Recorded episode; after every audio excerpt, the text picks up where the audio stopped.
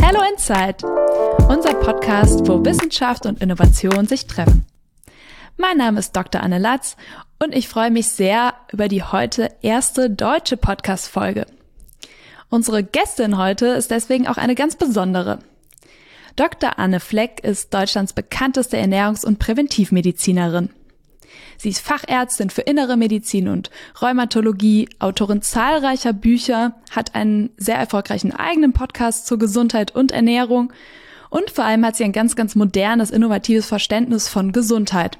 Sie verbindet Schulmedizin, Naturheilkunde, verschiedene Ansätze wie die Stressmedizin, um wirklich ähm, ja zu unterstützen, dass wir innovativ und individualisiert auf die Medizin schauen. Wir wollen heute ein bisschen darüber sprechen, warum schlank sein eigentlich gar nicht dasselbe ist wie gesund sein, was ähm, ja die große Adi Pandemie der Adipositas eigentlich für uns für eine Bedeutung hat, warum Diäten so generisch in ihren Trends, wie sie immer aufkommen, nicht funktionieren können für die Einzelnen und den Einzelnen und mit ein paar Mythen aufräumen rund um das Thema Snacks und Zucker. Deswegen erstmal ganz herzliches Willkommen, liebe Anne. Toll, dass du heute bei uns bist. Sehr gerne. Dankeschön. Ja, dann lass uns direkt mal reinstarten. Ich hatte es ja gerade schon anklingen lassen. Wir sprechen ja im Moment über, ja, eigentlich seit zwei Jahren über eine Pandemie, die uns sehr begleitet. Doch eigentlich im Hintergrund schwebt ja schon etwas länger das große Thema des, ja, der Pandemie des, der Übergewichtigen und der Adipositas. Das ähm, ist ja wirklich ein frappierendes Thema. Allein in Deutschland und ich glaube auch europaweit sind über 50 Prozent der Menschen übergewichtig. Das heißt, sie haben Body Mass Index, BMI von über 25. Doch was mich noch viel mehr interessiert, ist noch eine Gruppe, die wir da immer noch in dem Kontext vernachlässigen, die wir uns auch ganz genau anschauen sollten. Und zwar nennst du die immer so schön die dünnen Dicken. Kannst du uns da mal erklären, wer sich dahinter verbirgt? Ja, und das ist wirklich ein wahnsinniges Phänomen, was mich auch schon seit Jahren beschäftigt. Ähm, wir haben Gott sei Dank schon ein bisschen mehr Aufmerksamkeit über das Problem Übergewicht und die ganzen Folgeerkrankungen. Aber die dünnen Dicken, die immerhin 30 bis 40 Prozent der äußerlich schlanken Menschen ausmachen, die haben genau das gleiche Risiko wie der klassisch Übergewichtige für Herzinfarkt, Schlaganfall, Diabetes, Demenz und Krebs. Und diese Patientengruppe hat noch kein Gesundheitssystem auf dem Radar. Jetzt muss man sich vorstellen, was bedeutet das auch wissenschaftlich? Die Wissenschaft nennt die dünnen Dicken, wie ich sie liebevoll nenne, die sogenannten Tofis also nicht Tofu, sondern Tofi. Das kommt von dem Englischen und bedeutet thin outside, fat inside, also äußerlich schlank, aber innen mit problematisch entzündeten Fettzellen.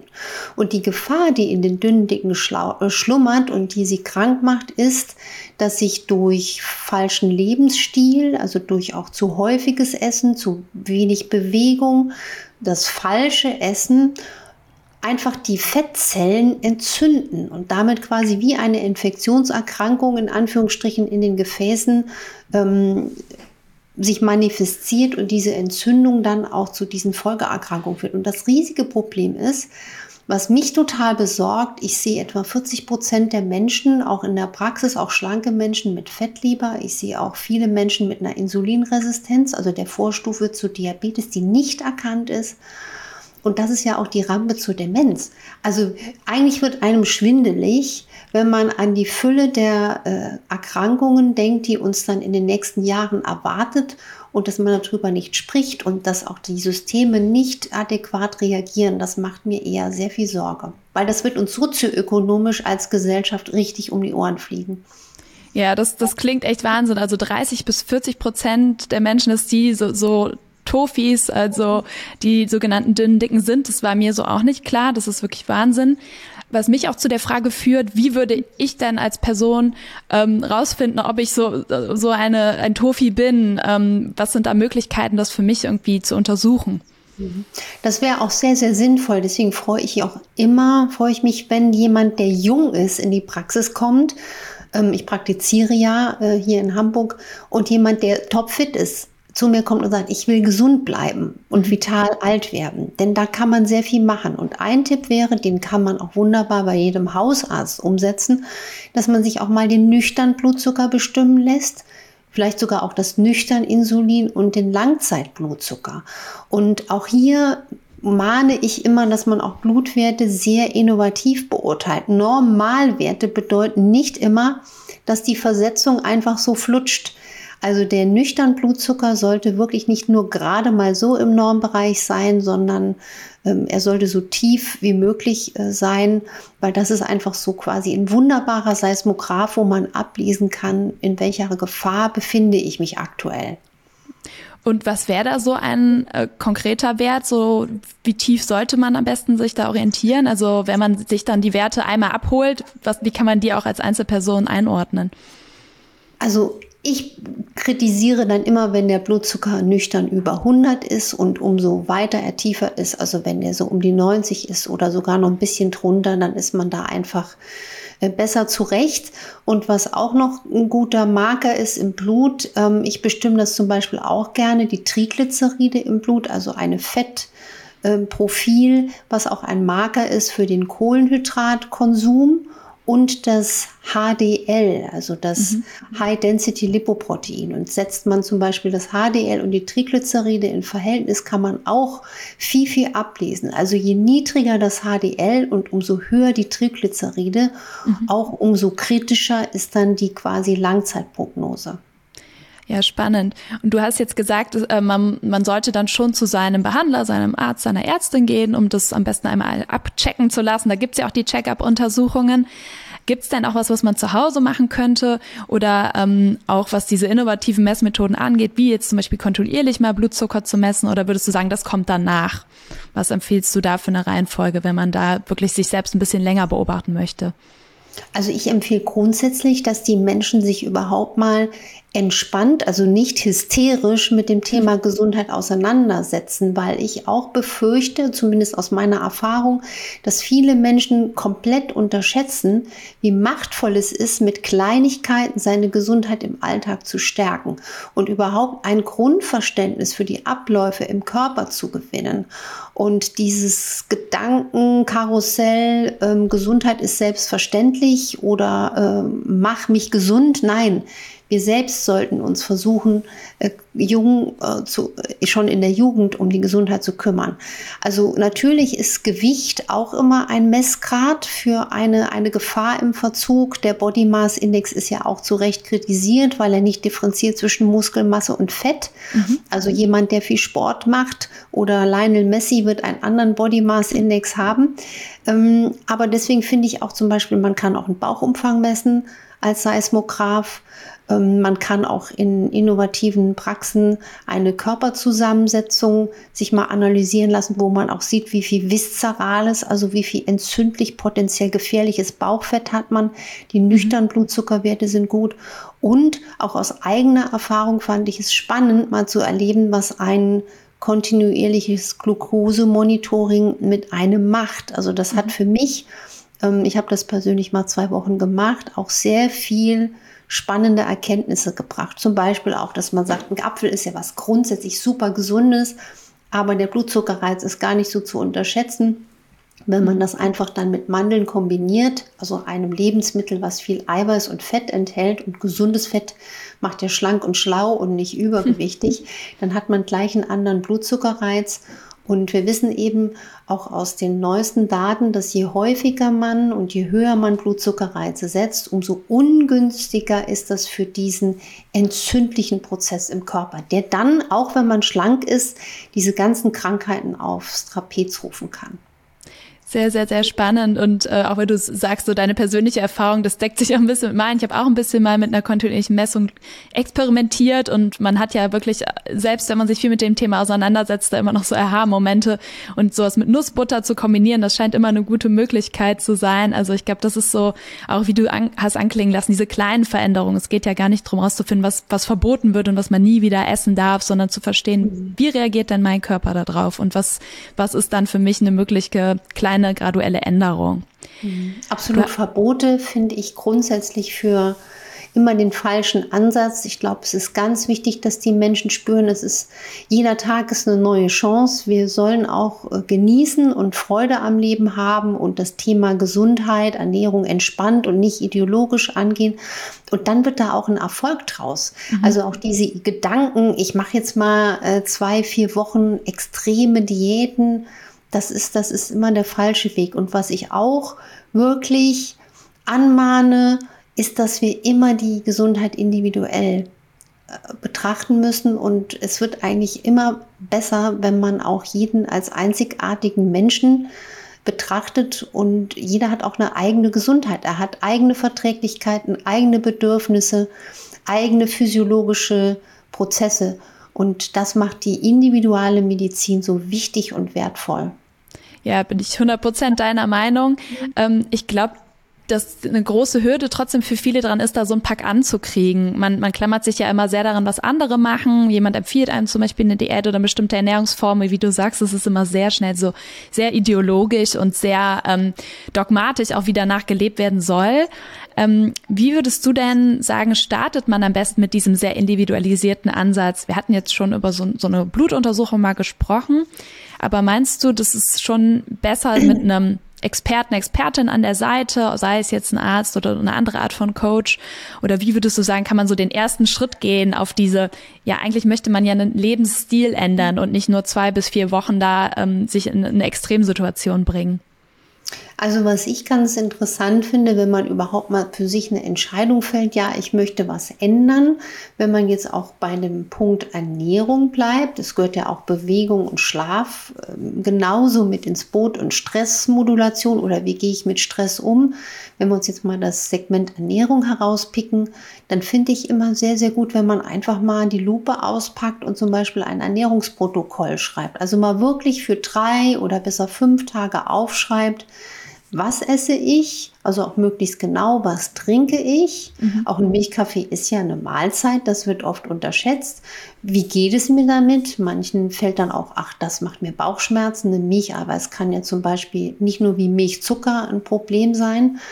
Und das sind solche Hinweise. Mhm. Und vielen fällt dann erstmal auf, ui, ich esse ja nicht nur drei, viermal am Tag, sondern manche snacken sich durch den Tag. Also so fallen einem schon mal kleine Dinge auf, die aber auf lange Sicht enormen, enorme Bedeutung haben werden, wie es einem geht. Also das ist so, finde ich mal, ganz heilsam. Und die moderne Forschung empfiehlt ja eher ein Drei-Mahlzeiten-Prinzip, also nicht zu häufige Mahlzeiten, aber auch hier muss man differenzieren. Menschen mit Migräne, Reflux, Neigung zu Gallensteinen ähm, sind eher davon nicht gut beraten, wenn sie zu lange fasten. Also mhm. auch diese pauschalen Empfehlungen, ja, und jetzt Intervallfasten, 16 Stunden Fasten, 8 Stunden Essen, das kann man niemals auf jeden umprägen. Und das ist leider auch noch ein Ansatz, der viel zu äh, selten verbreitet ist.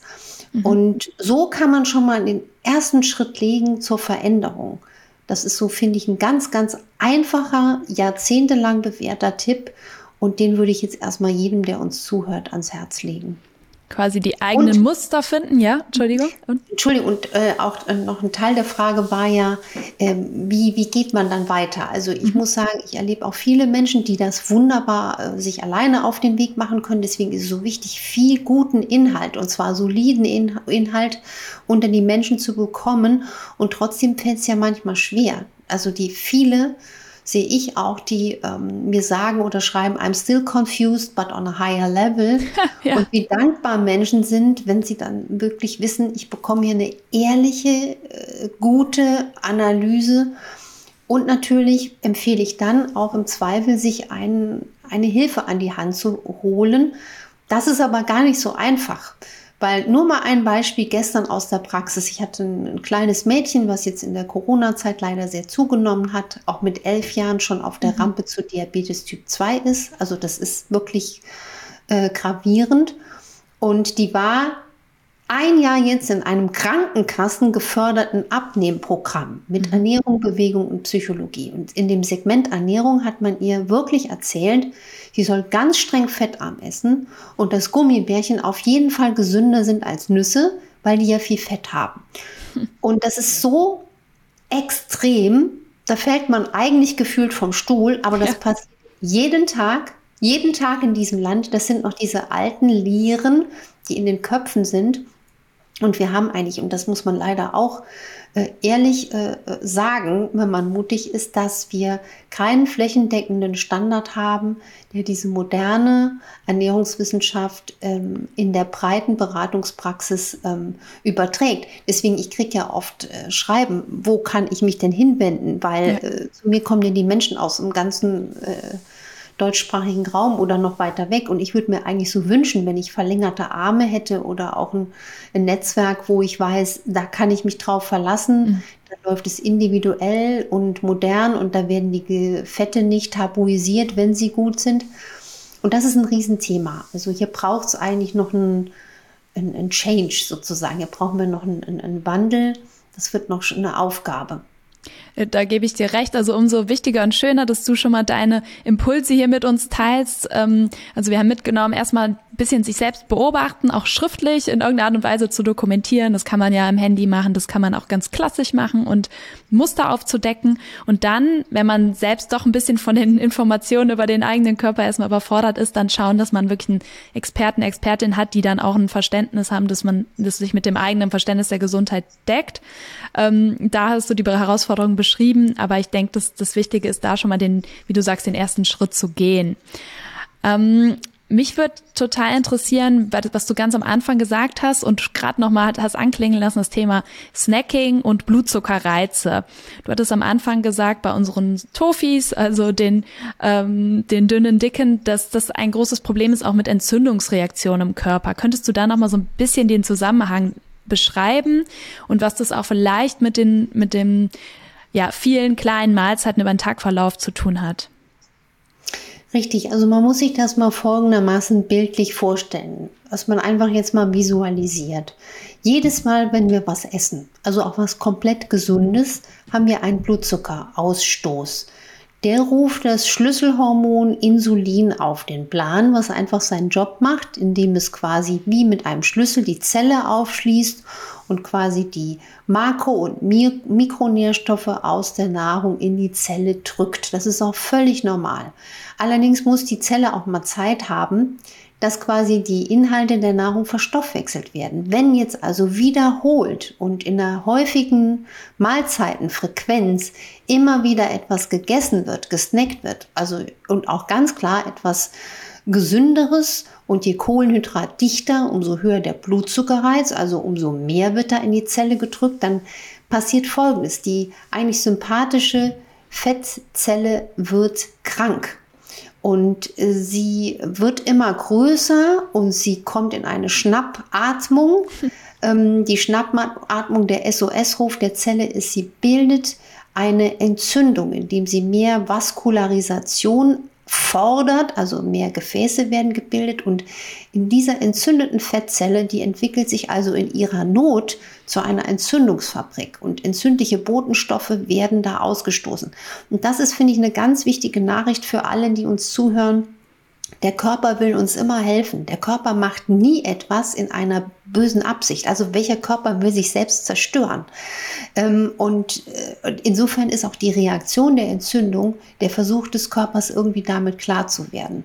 Und das muss man sich wirklich mal vor Augen halten. Mit jedem Mal, wenn wir etwas essen, provozieren wir den Blutzuckerreiz und wenn das nicht die Chance hat, quasi abzufluten und sich zu regenerieren oder zu äh, auszugleichen, äh, fördert man niedriggradige Entzündungen im Körper. Und nochmal, auch wenn ich mich wiederhole, es ist einfach so wichtig, die sind der Nährboden für Herzinfarkt, Schlaganfall, Diabetes, Demenz und Krebs.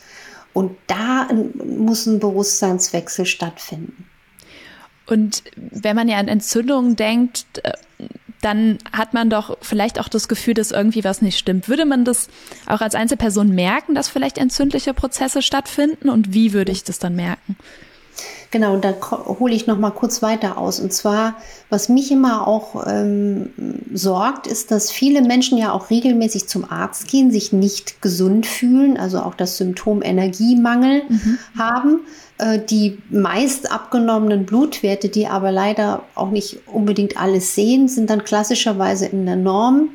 Und die Menschen werden sehr gerne in die Psychoecke gestopft, anstatt dass man auch mal ein bisschen innovativer um die Ecke guckt. Also zum Beispiel Blutzuckertagesprofile vielleicht doch mal in, in Betracht zieht, Mikronährstoffe misst. So viele Menschen haben einen Vitamin D-Mangel, einen B12-Mangel, einen Jodmangel, einen Omega-3-Mangel. Und all das kann müde und schlank machen. Sogar gibt es Vitamin C-Mangel. Also wird ja auch immer behauptet, wir haben nie Vitamin C-Mangel. Mhm. Äh, es ist leider nicht so. Und ähm, wie kann man zum Beispiel auch von den Symptomen merken, ob man ein Entzündungskandidat ist? Das ist faszinierend zu sehen, wenn man das auch in der täglichen Praxis, so mache ich es täglich, abklopft. Also zum Beispiel Entzündungssymptome sind, wenn Leute häufig Juckreiz haben, der Haut oder Schleimhäute, wenn man häufig niesen muss, wenn man auch zu Entzündungen neigt, egal ob das jetzt Augenentzündungen sind, Mittelohrentzündungen, Nasennebenhöhlen, Blasenentzündungen. All das sind kleine Seismographen, die darauf hindeuten können, pass auf, du bist schon in einem Prozess. Und es gibt ja auch sehr, sehr aufwendige und moderne Marker, mit denen man im Blut Entzündungen nachweisen kann. Ich rede jetzt nicht vom CAP, also dem C-reaktiven Protein alleine oder dem High Sensitive CAP, sondern Interleukine beispielsweise. Das wird aber in der normalen Praxis nicht gemacht. Es ist auch sehr aufwendig. Manche müssten dann auch gekühlt und ganz zeitnah verschickt werden und das zahlt keine Kasse. Deswegen ist es so wichtig, dass man auch auf solche Symptome achtet Super, super spannend und auch danke, dass du es nochmal so ausführlich auch aus medizinischer Perspektive beleuchtet hast. Das heißt aber auch hier kann man wirklich als Einzelne und Einzelne anfangen, diese Muster anzuschauen, sich wirklich im ganzen Körper ganzheitlich so zu beobachten, was sind für Symptome da, was sind vielleicht auch wiederkehrend für Symptome da? Ich finde das ganz spannend. Ich glaube, man setzt nicht in Zusammenhang direkt sein, sein Lebensstil, Faktoren wie eben Ernährung oder auch Entzündung im Körper mit irgendwie Juckreiz. Also ich glaube, das ist sehr, sehr wichtig, dass wir da nochmal so ein, immer diese Brücke schlagen. Ähm, wir hatten ja quasi uns dem Thema Entzündung genähert über dieses Snacking-Thema. Du hattest schon anklingen lassen, ähm, ich glaube, das, das war schon recht eindrücklich, warum das auch so ist, dass wir eben uns eigentlich an diesen drei großen Mahlzeiten entlanghangeln sollten. Mal ausgeklammert von, von bestimmten ja, Diagnosen, die manche Menschen haben, die einfach eher kleine Portionen nur essen können. Was ja auch wieder zeigt, wie komplex die ähm, ja, individuelle Medizin einfach funktioniert und jeder Körper. Könntest du trotzdem noch einmal so dein ähm, ja, deine Haltung zum Thema Snacks und wenn Snacks, dann welche äh, uns nochmal näher bringen? Was empfiehlst du da auch, um wirklich da ähm, sozusagen smarte Entscheidungen zu treffen für den eigenen mhm. Körper. Also ganz wichtig ist, ne, man darf auch Snacks nicht verteufeln. In manchen Fällen sind sie sogar medizinisch sinnvoll. Also es gibt zum Beispiel eine Patientengruppe, die leidet unter sehr starker chronischer Erschöpfung, also auch wo man wirklich äh, sieht, die Nebennieren, die Stresshormone, die Nebennieren ist ausgebrannt im Burnout. Und das ist eine Patientengruppe, die so wirklich alle, oh, sich mal ablehnen. Entschuldigung, einfach nochmal. So ja, mach einfach nochmal die auf. Antwort. ja. ja. Ähm, also was zum Thema Snacks auch sehr wichtig ist, dass wir Snacks nicht partout verteufeln dürfen. Es gibt zum Beispiel eine Patientengruppe, die ausdrücklich auch mal zwischen Mahlzeiten braucht. Also Menschen mit starkem Reflux zum Beispiel oder mit einer Neigung zu Gallensteinen ähm, oder mit Neigung zu Migräne oder sehr chronisch müde, erschöpfte Menschen, wo man auch zum Beispiel in Hormonmessungen äh, gesehen hat, dass sie unter einer ähm, symptomatischen Schwäche der Nebennierenarbeit leiden, die profitieren davon, wenn sie immer mal auch ein, zwei Snacks pro Tag als Impuls setzen. Und da muss man aber auch ganz klar sagen, die andere Mehrheit derjenigen und auch der Dünndigen oder der Übergewichtigen äh, sollte sich eher auf zwei bis drei Hauptmahlzeiten begrenzen. Auch noch eine Gruppe, die von Snacks profitiert und die wir nie vergessen dürfen, sind die Gruppe der Untergewichtigen. Die leiden ja sehr darunter und es ist manchmal, das ist jetzt nicht Koketterie, mhm. die leiden sehr darunter, dass sie manchmal viel schwerer zunehmen können, als manche abnehmen können. Und da muss man jetzt aber schauen, was ist denn ein qualitativ besserer Snack? Und auch hier sollte man auf sich schauen. Was passt denn zu mir oder zu dir und zu den Menschen, die uns zuhören? Individuell passend auf die Verträglichkeiten achtend, aber eine schöne Snack-Variante ist zum Beispiel, finde ich immer, ein schöner Bio-Apfel reich an Ballaststoff, reich an Pektin, ein Füllhorn an Vitaminen, Mineralien, Spurenelementen und Wasser. Gerne kombiniert mit etwas Eiweiß und Fett, also zum Beispiel Nüsse, Kerne, Samen. Oder ein Snack kann auch mal sein, wie gesagt, auch eine Handvoll Nüsse oder ein, ein Stapel Oliven oder Staudensellerie gedippt in, in Sesammus, Mandelmus oder wer Fisch mag, ähm, wenn es mal schnell gehen, gehen muss, eine, eine Räucherforelle. Ähm, Käse ist natürlich auch etwas, was einen keinen starken Blutzuckerreiz macht. Also wenn man jetzt einfach mal sagt, ich, äh, ich knabber da mal so ein Stückchen Käse oder so ein Daumen äh, großes Stück Käse. Ja, auch in Ordnung. Aber was ich auch immer wieder anmahne, ist 30 bis 40 Prozent der Menschen hierzulande haben eine Unverträglichkeit von Milcheiweiß. Also man wird jetzt nicht tot vom Stuhl fallen, wenn man dann Käse isst, aber man kann es unter Umständen merken, zum Beispiel an Müdigkeit, ähm, an, an verstopfter Nase, an Neigung zu Verschleimungen. Und was viele gar nicht wissen, Milcheiweiß, sogenanntes Casein, ist unter Umständen verantwortlich für Migräne. Insofern nehme ich den Patienten, die zu mir in die Praxis kommen und Probleme haben mit Migräne, schweren Herzens erstmal Käse ähm, weg. den Käse weg. Und ich habe früher auch sehr viel Käse gegessen, gerade auch wenn ich äh, Bücher schreibe. Ich schreibe ja wirklich äh, gerne. Äh, meine Bücher, was eine Knochenarbeit ist. Mhm. Aber dann ist man halt auch geneigt, auch mal so nebenbei. Ne? Wenn du dann völlig im geistigen Prozess des Schreibens bist, dann stehst du halt nicht zwischendurch auf und stellst dich noch mal eine halbe Stunde in die Küche, was ich ja sonst Klar. gerne mache. Und da musste ich mich auch erstmal so ein bisschen umprogrammieren, als ich gemerkt habe, dass für mich Milcheiweiß auch nicht der Bringer ist. Mhm. Ich ja, esse trotzdem ab und zu mal ein Stück Käse, aber ne, es mhm. ist für mich, habe ich rausgefunden, nicht so das Beste. Ja, super spannende Beispiele. Und ich glaube, da kann auch jede und jeder sich was gut rauspicken. Und genau wie du sagst, für sich einfach, soll ja auch irgendwie schmecken. Es soll ja halt auch irgendwie leckerer Snack sein. Absolut. Das und, muss Spaß machen. Ja. Also Ernährung ist Ausdruck von Freude, äh, Gesundheit, aber auch von Sinnlichkeit. Und ich finde nichts schlimmer, wenn man äh, die Menschen jetzt auch zu solchen Schmalspur-Asketen erziehen will. Ähm, das geht immer nach hinten los. Und ähm, das ist wirklich auch ein ganz liebevoller Rat es sei denn, jemand hat zum Beispiel sehr, sehr starke Einschränkungen wie eine Zöliakie, also eine angeborene Glutenunverträglichkeit oder wirklich massiv Beschwerden durch Nahrungsmittel. Für alle anderen ähm, breche ich hier eine Lanze. Äh, macht's euch einfach und habt Spaß bei dem, was ihr esst. Ja, das auf jeden Fall. Da habe ich trotzdem noch so eine kleine ketzerische Frage. Ähm, du hast ja schon ein bisschen so die Lanze gebrochen für die in Anführungszeichen guten Fette. Du sagst ja immer so schön, die machen äh, schlank und schlau. Ich glaube, da hast du auch gute Beispiele gebracht. Jetzt gibt's ja noch so, so einen äh, kleinen Elefanten im Raum, ist ja das Thema Zucker. Die mhm. WHO hat ja schon, für wie ich finde, einen recht hohen Rahmen. Man sagt, 50 Gramm pro Tag sind in Ordnung für Erwachsene, was 10 Teelöffel sind, was schon auch nicht wenig ist. Wir liegen aber meines Wissens in Deutschland bei den Erwachsenen über 30 Prozent drüber und bei den Kindern noch, noch viel höher. Was sagst du denn deinen Patientinnen zum Thema Zucker? Wie können die sich dem Thema annähern? Oder gibt es da irgendwie neue Trends und Zuckervarianten, wo du sagst, das ist eine gute Möglichkeit, da schlau zu handeln, ohne komplett auf Zucker zu verzichten? Richtig, es ist wie bei allem, es ist immer eine Frage des gesunden Maßes und auch das gesunde Maß im gesunden Maß.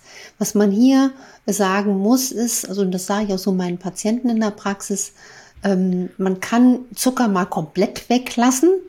Das ist aber bei Menschen, die wirklich sehr hohe Zuckerdosen schon über Jahre essen, ein wirklich Hardcore-Thema. Also wer dann wirklich komplett von 100 auf 0 geht, der ist manchmal schlecht gelaunt, äh, Kopfschmerz, mürrig, ja.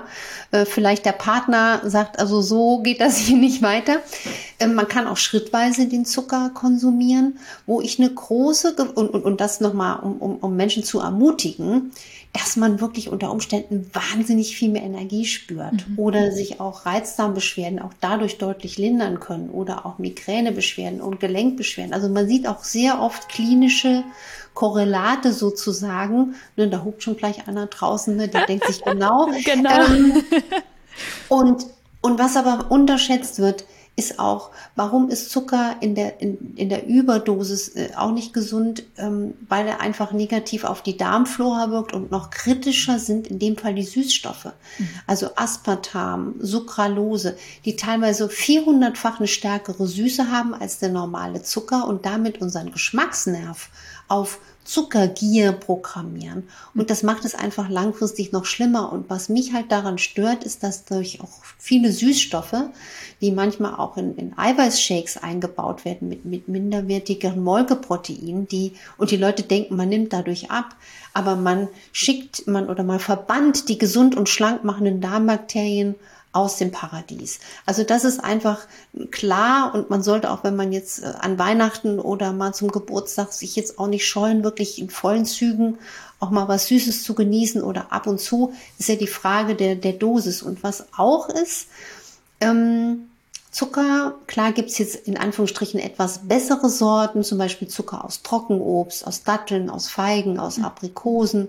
Ähm, aber der Birkenzucker zum Beispiel, der auch einen eher gesünderen Ruf hat, wird von sehr vielen Menschen nicht gut vertragen. Also Birkenzucker im Übermaß ähm, kann zum Beispiel Durchfall fordern. Und das ist zum Beispiel ein Thema des und oder oder auch wie Agavendicksaft. Agavendicksaft hat viel ähm, Fruchtzucker. Mhm. Auch das wird gerne unterschätzt. Deswegen plädiere ich dafür, weniger Zucker zu verwenden. Also auch wenn man jetzt Plätzchen backt oder einen Kuchen, ist erstaunlich, dass man auch manchmal mit der Hälfte des verwendeten Zuckers im Rezept ähm, auf eine sehr gute Süße kommt. Oder Kokosblütenzucker, den kann man auch sehr schön in alten Rezepten eins zu eins äh, verwenden. Also dass man dadurch eine neue äh, quasi Zuckerverwandtschaft ähm, äh, neben den alten Zucker mhm. bringt in, im Regal.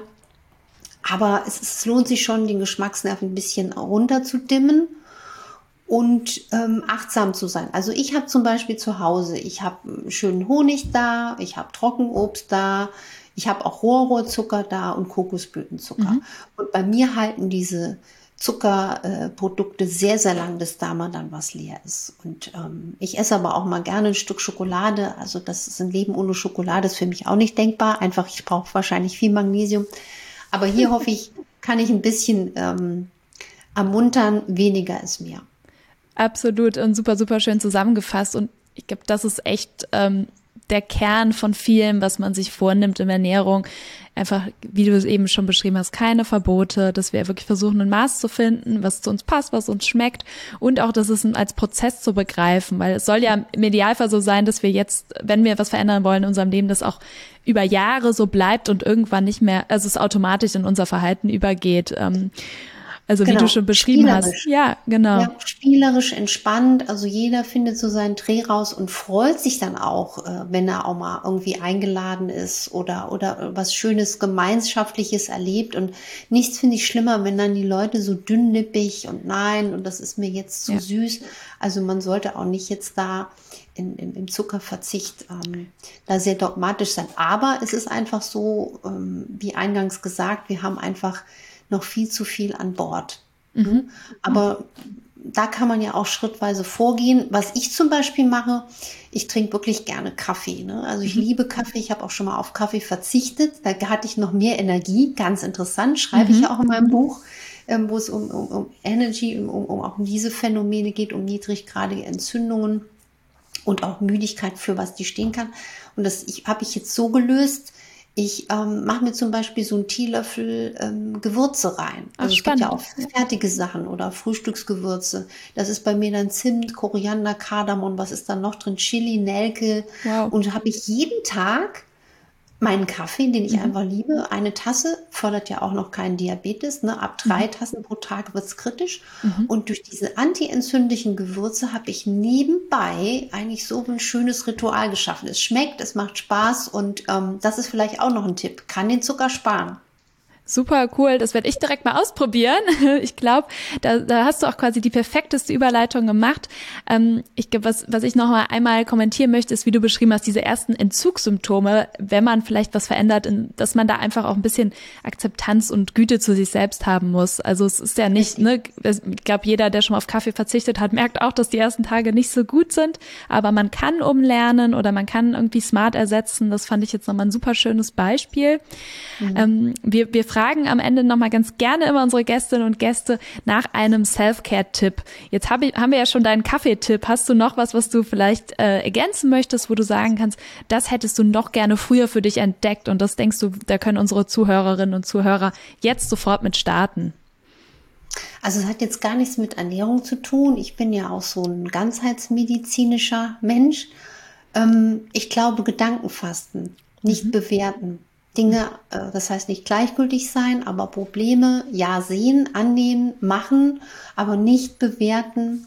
Dann der Atem als absoluter Energiebringer. Wenn wir tief atmen in den Bauch, werden unmittelbar die Stresshormone abgedreht und das schafft also unheimlich viel Gesundheit das gute Kauen, ich weiß, das habe ich schon so oft erzählt, so oft geschrieben, trotzdem bin ich immer wieder ges äh, gespannt, weil immer Leute sagen, wie kauen, bis ein Brei im Mund entsteht, ist der Gesundbringer. Ähm, und zwei Gläser Wasser auf nüchternen Magen. Es kurbelt die Verdauung an, es gleicht das Flüssigkeitsdefizit über Nacht von 500 Millilitern aus und sorgt damit einfach auch wahnsinnig für Gesundheit. Und das sind Dinge, die kann eigentlich jeder gleich los umsetzen, losmarschieren und gucken, was passiert. Ich glaube, da ist eine Menge drin. Absolut, absolut. Ähm, wir haben, glaube ich, super viel gelernt heute von dir. Sehr, sehr spannende, sehr praxisnahe Beispiele. Ich fand auch super schön, dass du gesagt hast, unser Körper will immer das Beste für uns. Er versucht uns ja. zu helfen mit dem, was er macht. Ähm, ich glaube, das muss man einfach auch nochmal drüber nachdenken und dann aber auch überlegen, was, wie wollen wir von unserem Körper? Wir wollen ihm ja auch eigentlich Gutes tun. Richtig, absolut. Also nur noch ein Beispiel aus der Praxis. Es, wird, es gibt auch viele Autoimmunkranke. Ne? Diabetes 1 ja auch eine Autoimmunerkrankung. Und so oft steht da noch in Büchern oder wird auch erzählt, der Körper, der Feind in deinem Körper. Ähm, nein, auch hier ist meine These, dass der Körper eigentlich versucht, durch diese durchgeknallte Reaktion des Immunsystems eigentlich andere Dinge abzuwenden. Das ist noch sehr, sehr unerforscht. Und mich betrübt da auch, dass wir da, auch da braucht es ein Umdenken. Und ich glaube, mhm. auch wenn das die Menschen heute mitnehmen, nee, der Körper ist mein allerbester Freund, er will mir niemals schaden, auch wenn er mir manchmal seltsame Symptome schickt, dann will er eigentlich nur gehört und verstanden werden. Mhm. Dann ist schon ganz viel Gesundheit geschafft. Super schön, perfektes Schlusswort. Liebe Anne, wo können unsere ähm, Zuhörerinnen und Zuschauerinnen dich denn finden? Ähm, du hast ja sehr, sehr viel tolle Sachen draußen. Was, was, wie kann man dich erreichen? Also es ist in der Tat ein Nadelöhr, wenn man mich jetzt persönlich erreichen will, weil ich arbeite ja drei Tage voll in Hamburg mhm. in meiner Praxis. Aber weil ich wenige Patienten mit sehr viel Zeit betreue, mhm. äh, muss man da auch Nachsicht haben. Ich hatte eine Patientin diese Woche, die hat sechs Jahre auf einen Termin gewartet. Da kamen oh. mir fast die Tränen in die Augen. Also ne, über meine Praxis-Website dr-anne-fleck.com über docfleck.com gibt's Infos, wo gerade mal ich einen Vortrag halte mhm. oder ein Online-Seminar. Und ähm, in den Buchhandlungen und, am liebsten beim regionalen Buchhändler, da findet man auch meine Bücher. Da gibt's ja einige, aber was ich wirklich empfehlen kann von tiefstem Herzen sind die Bücher Energy mhm. und Energy in fünf Minuten, wo ich meine besten Tipps zusammengestellt habe. Liebevoll illustriert von meiner kleinen Schwester, meiner absoluten Geheimwaffe. Oder ran an das Fett ist auch mhm. spannend und schlank und gesund, weil da kommen zum Beispiel die Themen, die wir auch jetzt heute angerissen haben, nochmal sehr kompakt mhm. und wissenschaftlich fundiert drüber. Und so kann man einfach einen Einstieg finden. Mhm. Bei Social Media findet man mich unter Doc Fleck und mein Podcast heißt, wie ich, Dr. Anne Fleck, Gesundheit und Ernährung. Und da kann man, glaube ich, auch eine ganze Menge mitnehmen. Also mir macht es einfach Spaß, weil ich weiß das, was ich mache, auch wenn es manchmal super anstrengend ist und ich auch müde bin. Aber es ist einfach, es macht Sinn. Es macht Sinn und es macht Spaß, dir zuzuhören. Deswegen ganz, ganz lieben Dank. Ähm, ich glaube, da haben Sehr wir viel gern. Inspiration. Ähm, auch allen Zuhörerinnen und Zuschauerinnen vielen Dank fürs Dabeisein. Ihr findet uns von Hello Inside auch ähm, Social Media. Das ist äh, unter Hello Inside Official. Wir haben auch einen tollen Blog mit verschiedenen Blogposts eben zum Thema Ernährung und andere Lebensstilfaktoren und das große Thema Self-Care wissenschaftlich aufbereitet. Das findet ihr auf helloinside.com. Und dann freuen wir uns natürlich sehr, wenn ihr euch ähm, für unseren Newsletter interessiert und natürlich auch für unseren Podcast hier, den ihr dort findet, wo es Podcasts eben zu finden gibt, vor allem auf YouTube, Apple und Spotify. Dann nochmal ganz lieben Dank an alle fürs Dabeisein und einen wunderschönen Tag.